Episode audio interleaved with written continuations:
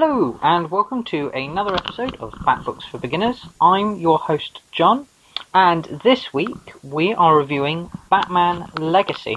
This was a multi title crossover.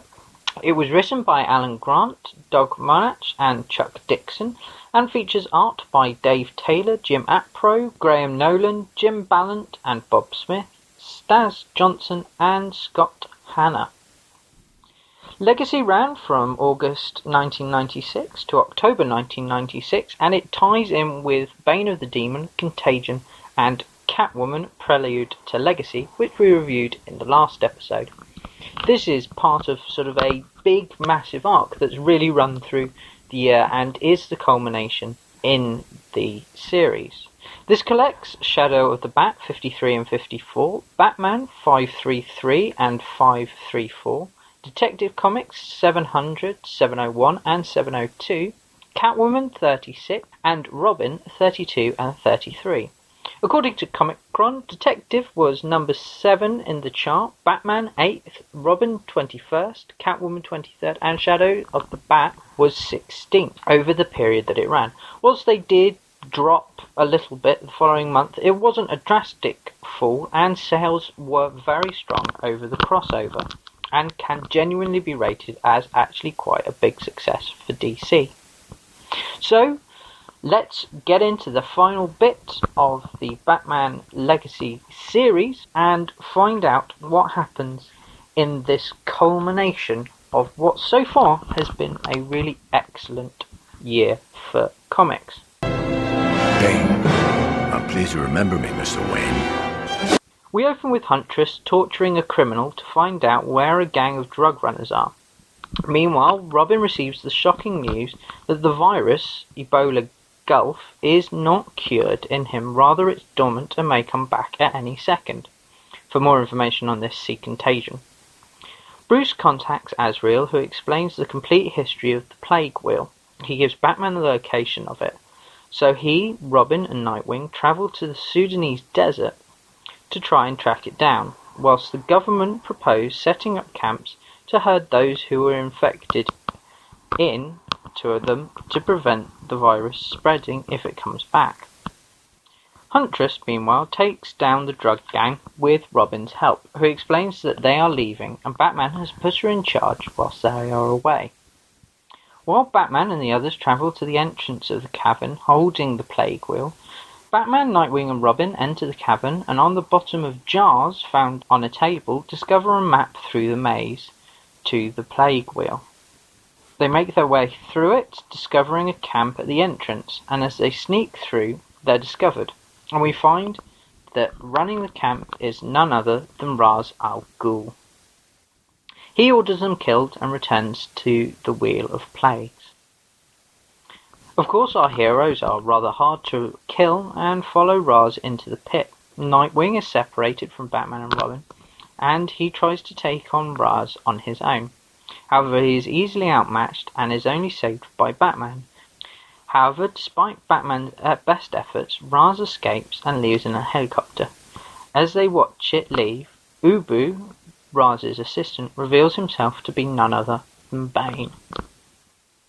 Meanwhile, Catwoman is trapped in a room which has started to flood after Ra's decided to destroy the wheel rather than allow Batman to have it. Catwoman manages to pick the lock and escape, freeing Umberto, but leaves Hellhound to his fate. See the last issue for more on the events leading up to this. However, she is forced to release him when it becomes clear that they can't open a door without his help. At the same time, Alfred, Robin and Nightwing fly back to Syad, whilst Batman goes to find a ship called the Shrike. Hellhound, whilst this is happening, attacks Catwoman, enraging her by taunting her over what her sensei would think of her if he could see her now. She wins, and they set off across the desert. We cut to Batman, Nightwing, and Robin, who stand over a city waiting for Argyle to make contact over the ship called the Shrike. She says using the helicopter that Ra's escaped in, they could have only gotten to Port Mombasa in Said, where he bought groups of tickets to Paris, Edinburgh, and Gotham. Batman orders Robin and Nightwing to Paris whilst he goes to Edinburgh.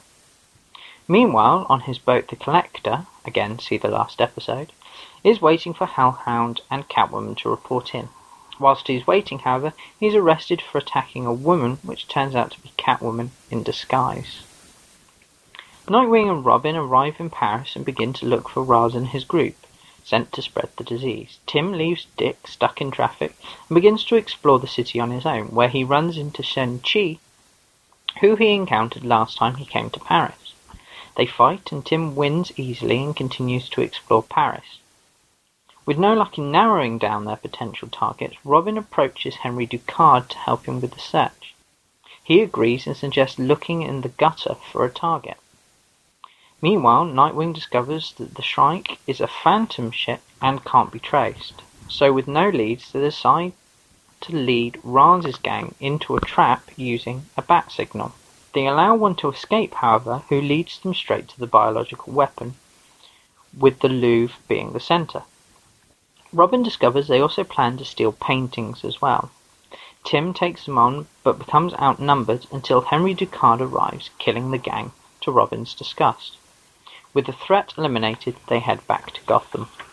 Meanwhile, Bruce is scouting a castle in Edinburgh, which has received some rare stones from the Sudan. He discovers a large Scottish man has also expressed interest in the stones. As Batman waits, the castle is broken into by a group dressed as Picts. However, it emerges that these aren't the terrorists Batman is looking for, rather they are trying to reclaim the stone for their ancestors. But whilst they explain this, Raz's men arrive and manage to gain the vials of virus. Bruce gives chase, eventually catching one of the members, who kills himself before he can be questioned. From one of the Picts, Batman learns that the man has an accomplice on a bike, which has now fled. Bruce deduces that he aims for Salisbury Crags to allow him to poison the entire city. Batman corners the man and stops him dropping the poison. However, it is discovered that another plane ticket was bought, this time to Calcutta. In Calcutta, Batman is told by Oracle to travel to the Temple of Kali where someone will have more information. Whilst waiting, he is approached by a small child who offers to help, but Batman rejects it. It turns out his contact is Lady Shiva, who tells him that Raz's gang plan to meet on a bridge at midnight. They discover that the virus has been placed onto the statues that are being placed into the river for a festival. Batman finds the wax container inside one of the statues just in time to prevent the virus from leaking out and flooding down the river. Bruce returns to Gotham and he, Robin, Huntress and Nightwing split up to scout different possible targets, including a stadium and a casino. However, it turns out to be the Aventine, a new casino, where Batman is, that's the target. Bruce easily dispatches the guard, but a problem arises when he discovers Bane is in the Aventine as well. Bane attacks Batman and they fight. However, Bruce only delays Bane so he can detonate a gas line to destroy the virus.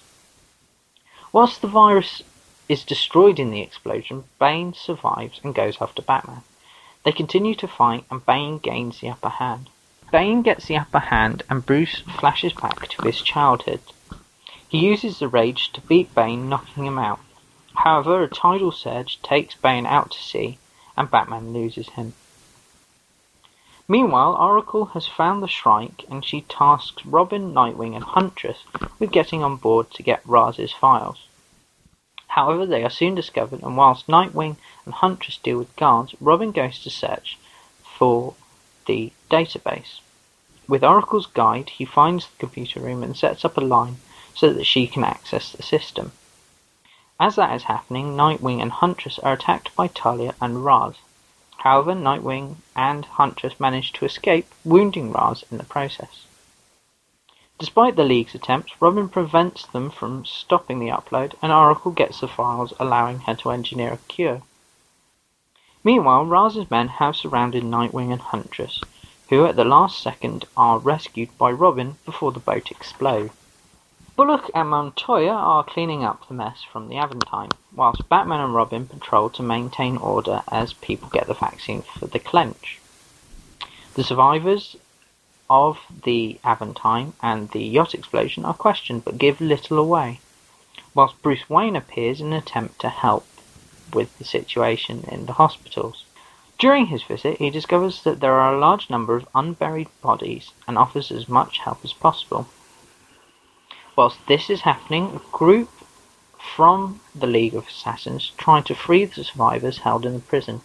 However, the police hold them off and prevent them from being taken. At the same time, Bruce and Tim in the cave wonder about the numbers of dead and how they could have handled the situation better. However, they cheer up with Alfred reminding them that it could have been a lot worse if they hadn't been there. And so that ends Batman Legacy. I absolutely loved this series. It's brilliant. There is great writing throughout, uh, no matter who is writing the issues. I enjoyed, especially um, Tim facing the virus coming back and the potential for him not being cured, and once again facing the possibility that he might die. And this was handled really, really well. There were flashbacks, and Tim was very quiet and spent a lot of time considering what he'd miss and what he'd lose.